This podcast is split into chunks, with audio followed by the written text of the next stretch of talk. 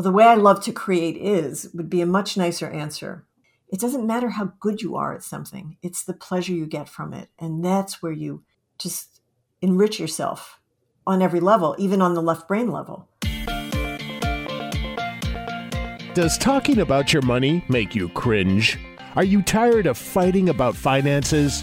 Do you want to stop sabotaging your financial happiness? Then you are in the right place. Welcome to Breaking Money Silence, a podcast series aimed at helping all of us talk more openly about money. Your host, Kathleen Burns Kingsbury, is a wealth psychology expert who is doing what she does best, speaking about taboo topics. International speaker, author, and founder of K B K Wealth Connection, Kathleen understands money and our relationship with it. Over the past decade, she has empowered thousands of people to break money silence at home and at work. Now, here is Kathleen. This episode is sponsored by Life Transitions by Doctor Amy, helping financial advisors and their clients have deeper, more meaningful conversations so that life changes are better connected to financial plans. To find out more, visit D R Amy dot life. There is a saying, an old dog can't learn new tricks. I totally disagree. Uh, I'll give you an example. At fifty, and that was a couple years ago, I started taking horseback riding lessons for the first time, and I loved it. Now I ride twice a week. So I am a big believer of it's never too old to learn new tricks. But many women and men, I think, put off doing a new activity, you know, trying something new and tapping into their creativity with a limiting belief that basically says, well, you know what, I'm too old, or it's not possible because of my age. Well, today we are going to unpack that as part of our Breaking Money Silence series on aging well. Today, my guest is Rochelle Seltzer, and she's going to help us tap into the part of ourselves that wants to live big. She's going to offer tips and tools for fostering creativity as we age. So let me tell you a little bit about Rochelle, and then we will welcome her to the podcast. She is a creative core coach, a dynamic speaker, and the author of a highly acclaimed book, Live Big, A Manifesto for a Creative Life. Her mission is to unleash the untapped creativity capacity inside of all of us, so we can bring all of our greatness into the world. She helps accomplished women in their forties to sixties, so many of you listening out there or the folks that are in relationships with them, to create with intention so they can make the next part of their lives truly fulfilling. Welcome, Rochelle, to the podcast. Oh, it's such a pleasure to be with you. Thank you. I am so excited to talk about this because one of the things that happened in my family that I think has been helpful is we tend to have people live a really long time. On both sides of the family, we've had women mm. who have lived to one hundred three, one hundred five, and most people live until their nineties. So I know we often are the exception to the rule. In our society, I think there's an there's like a taboo against aging, which I fortunately didn't grow up with. Um, but I think, you know, aging is inevitable. So I'm wondering, given the fact that you are really serving people who are in this second, second phase of life or who are really uh, accomplished, why do you think there's so many negative beliefs about aging and specifically aging women? Oh, such a good question. Now, I'm a member of the baby boom generation, and I grew up in a culture that revered youth. I I remember um, don't trust anyone over thirty, which seemed perfectly reasonable to me at that age. I remember the Beatles song, When I'm sixty-four. Wow, sixty-four seemed ancient when that song was written, you know? But over the years, I think boomers have impacted the perceptions of ages in every stage of, of their lives, which is great, but the cult of youth has really persisted. So while I think it's nice to see that fashion and beauty magazines and industry have nodded to women who are beautiful and a bit older, but that's only sometimes. They still really focus on youth. And I talk to people all the time, even women in their early forties who feel like, oh, I've got to start using Botox now. Plastic surgery, you know, of course I'm going to do that. These are considered necessities by many women. And I think that the social media explosion has played a, a big role in that too. So I, there's a lot working against us embracing the the beauty of whatever age we are. Yeah, and you know, you you may or may not know this, and some of the listeners uh, know this, but I used to work in the field of body image and eating disorders. And I can remember oh. sitting with, you know, sixteen, seventeen, eighteen-year-olds and also women a little bit older. And, you know, this cult of youth and a certain body size. And, you know, it's a, it's a boatload of hooey.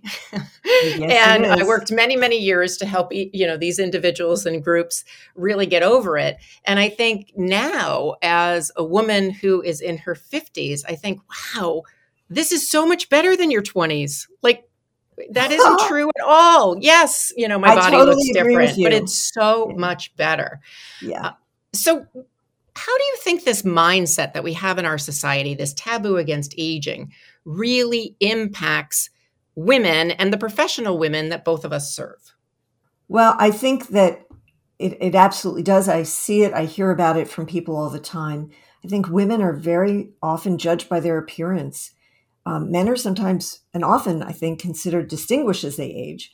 But women feel that every wrinkle is judged, that every little, you know, anything that's not perfectly controlled about their body shape and the way that they dress is judged. And I think the impact on our mindsets is very deep and very broad. And when you just mentioned eating disorders, I've certainly known people in my life who have struggled with that. And uh, it's really this feeling that we must look great. And people feel worried that they'll be passed over for career opportunities. They feel worried that they will have difficulty establishing or even finding romantic relationships that they want past a certain age. And I think the professional side of ageism probably applies to men a little bit more than the uh, appearance side. But I think that women carry this in a really heavy way. It's it's a challenge. It definitely is. And I happen to know if you're obsessed with appearance and with youth, it's hard to be creative. And a lot of your work, if not all of your work, is around tapping into that creativity. So today we're going to talk about how you can tap into creativity as you age and live big. But before we get into that conversation, how do you define creativity? I love to talk about this, as you can imagine. I, I often... Uh, break this out as two aspects of creativity, almost like two sides of a coin. The entire concept of creativity is so misunderstood because, first of all, we think only those special talented people are creative, like famous writers and musicians and actors or whatever.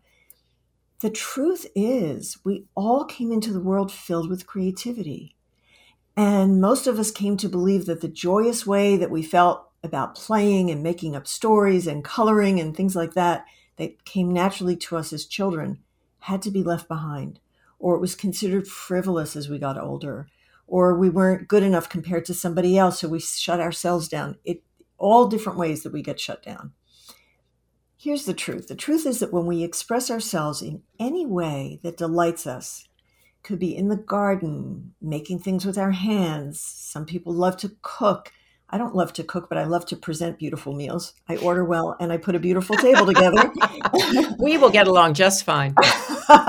um, some people love to build things, collect things, and research about them. Even people who are just big dreamers of visionary ideas. These are all great ways that we can all create. And when we do things that light us up that way, we connect to our hearts. We generate new ideas. We feel incredibly inspired. We light ourselves up, and everybody can do that. So you don't have to be some special talented person out there to create. And then the other side of this creativity coin, if you will, is really embracing the idea that we can adopt the mindset of a creator. So what does that mean? I see it as realizing that we can create all day, every day. We can create each next best decision that we make. We can create new approaches and maybe not follow the directives of others or or respond to an ultimatum without saying, what's the right thing for me? And I often teach that the words creation and reaction have the same letters, which is fascinating, isn't it? We can stop reacting because most of us move through our days at a crazy pace and react all day. So the alternative is to be able to pause, consider, and create the best alternative or the best next step for ourselves, no matter what the prescribed path may be or what the direction may be that's been handed to us. And I think it's when we marry that energy created that we can generate with creative expression and this idea of adopting the mindset of a creator, this is when each of us can create in the most powerful ways. And that's why I believe we can create the lives we desire, because all of this helps us to have this agency in our lives. So any expressive activity that lights you up and excites you is powerful. So yes to the joy that you feel when you went, you know, horseback riding that you were telling me about. Um, all of that is great because there's no age limit for any of this. We can create every day of a long, long life. Well, I love that part, you know, part of it has to do with it. So resonates with me because after I, be, you know, after I accomplished a lot and then I felt like, okay, I've accomplished a lot. I can continue to accomplish things, but I want to play. I want to have fun. Mm-hmm. And so the community that I happen to live in, in central Vermont, many of us are consultants. Many of us are professionally accomplished, but we spend our weekends, you know, mountain biking like we're twelve year olds.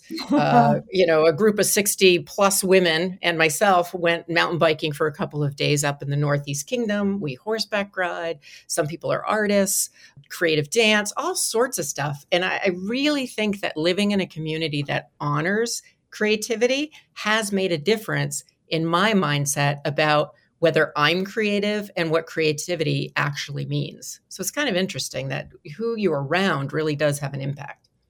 Well, I think that's a great point. I think we're always influenced by the people we choose to be with. So why not choose to be with people that want to bring that kind of energy into their lives? It's great. Yes. And I know that some people out there are saying, well, I don't want to hang with a bunch of artists or a bunch of hippies or whatever the automatic limiting negative belief is that you have. So we're going to take a quick break. And then when we come back, Rochelle's going to tell us a little bit about some tips for tapping into your creative self and how to get out of your own way and define creativity in a way that works for you. We'll be right back. Hi, this is Kathleen Burns Kingsbury, and I just wanted to tell you about a new exciting program. It's for business owners. Because many business owners, we spend so much time delivering our products and services, but we fail to set up a system to actually make sure we get paid every month. You deserve to get paid every month. If you broke money silence and you asked for your fee, then it's time to figure out how to put financial policies and procedures in place in your business so you can continue to earn what you are worth. So I have developed a course called It's Time to Get Paid. It takes you through how to contract, how to set up a payment policy, and ultimately how to collect accounts that are past due. So I think you should check it out. It's only twenty-seven dollars. It's a great investment for your firm. And if you are new to business or struggling in getting paid what you are worth, then it is time to check out It's Time to Get Paid. Go to courses dot breaking money silence dot com and check out the details. Hi, we are with Rochelle Seltzer. She is the author of Live Big, A Manifesto for a Creative Life. And we are talking about teaching dogs, old dogs, new tricks. In other words, when you're older, forty, fifty, sixty, seventy, is that a time when you can learn something new and tap into your creativity? And what we have learned is that yes, the answer is yes. Um, but today I want to take it a step further and have Rochelle talk to us a little bit about, you know, what are the ways in which we can tap into creativity, especially if we are someone who is analytical. A lot of listeners to this podcast are financial advisors and tend to be very analytical. So I'm curious, what tips do you have for tapping into your creativity, especially if you're someone in an analytical field? Well, let's go back to the idea that creative, creativity is not just for some special talented people. So that's our starting point. And I have to say that even the most left-brain people that I meet, they're in the financial world, they're scientists, they're whatever. All of those people, when you ask them, can tell you about things that they love to do to express themselves, to play, to experiment.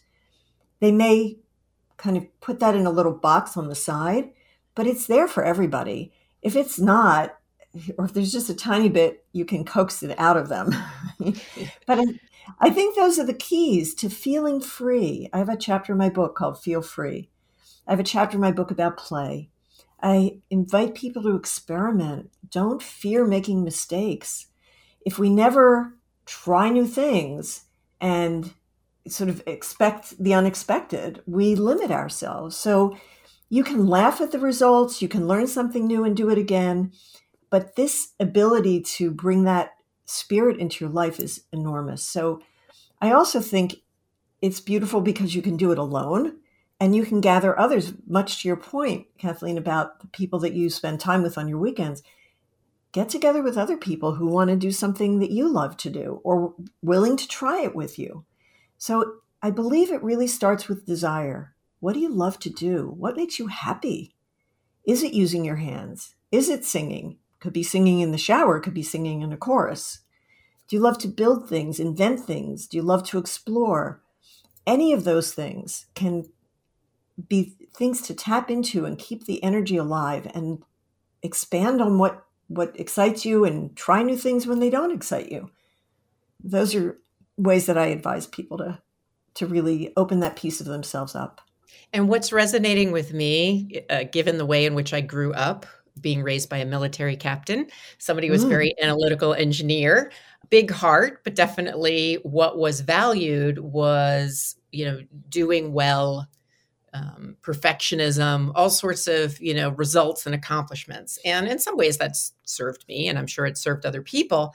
But what you're talking about is creativity isn't necessarily doing it because you're good. It's doing it because you enjoy it.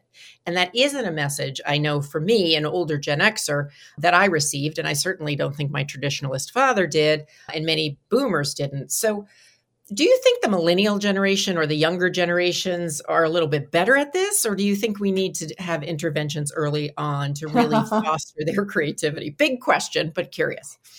Well, I'm a big believer that the more that we can encourage children in our lives, young children, to be fully expressive as they keep getting older and not say, okay, now it's time to get serious or put that behind you. You're not a little kid anymore.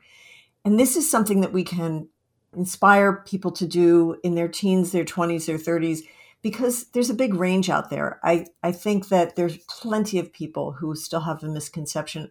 People say to me all the time when they when they know what I do, well, I'm not creative. You know, they they feel they have to establish that. And I would love to see that go away for people. Well, the way I love to create is would be a much nicer answer.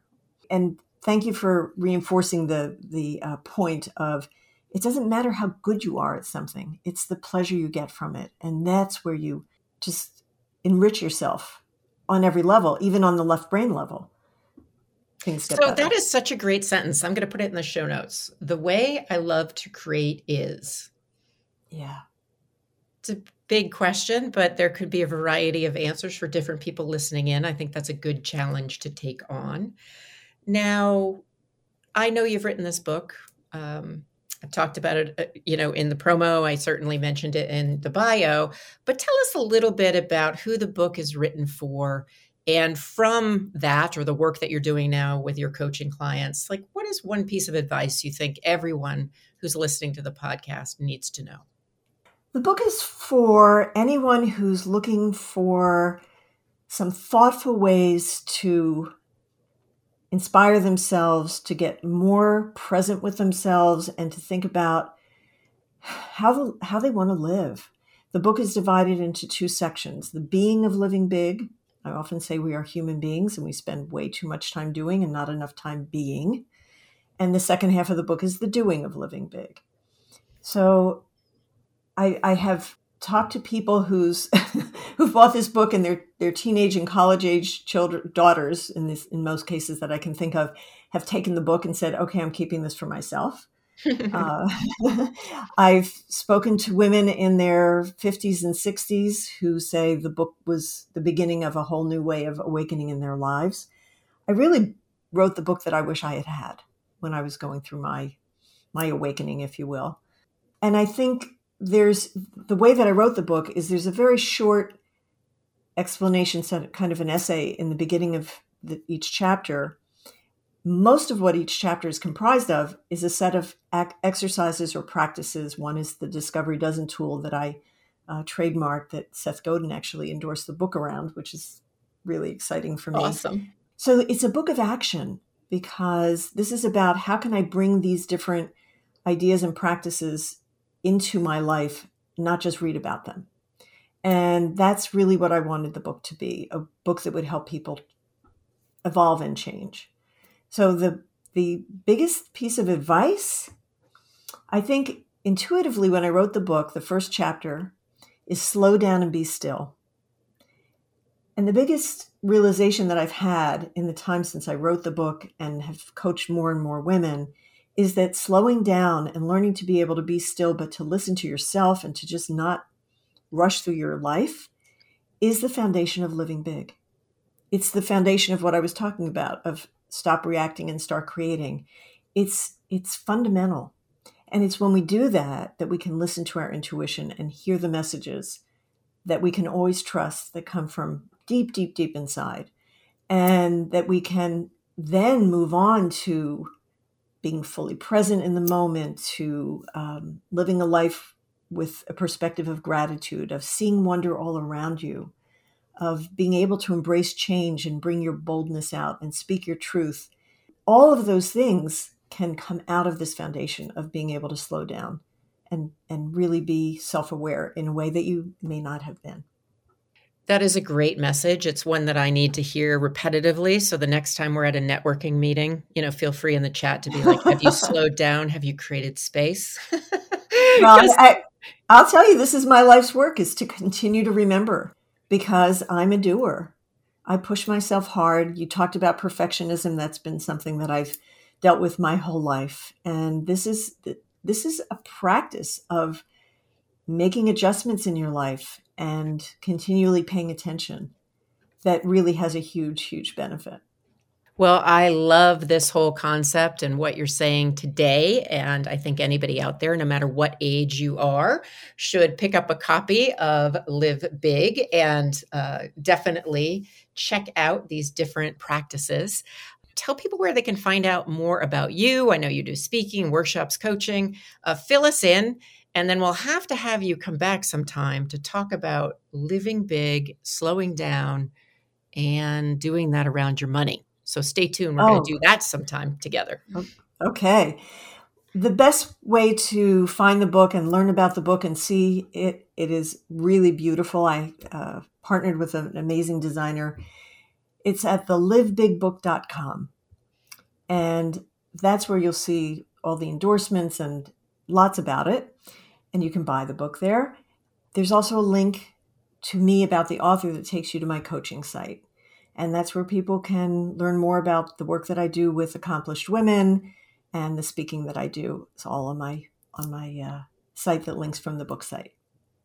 Well, I love how you are changing people's mindset, how you are infusing creativity into people's lives. And I certainly have found Breaking Money Silence with you inspiring. So thank you very much, Rochelle, for uh, spending some time with me today to talk about your work. It's been a great pleasure.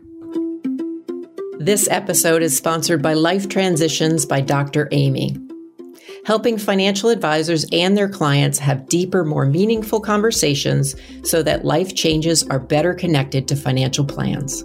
To find out more, visit D R Amy dot life. Thank you for listening to Breaking Money Silence, hosted by Kathleen Burns Kingsbury, a wealth psychology expert, author, and founder of K B K Wealth Connection. If you like what you heard today, be sure to subscribe on iTunes or your favorite podcast app and leave a review. Also, share this episode with your friends and family. It is a great way to get the conversation started. For more money talk tips and information, or to hire Kathleen to speak at your next event, go to w w w dot breaking money silence dot com.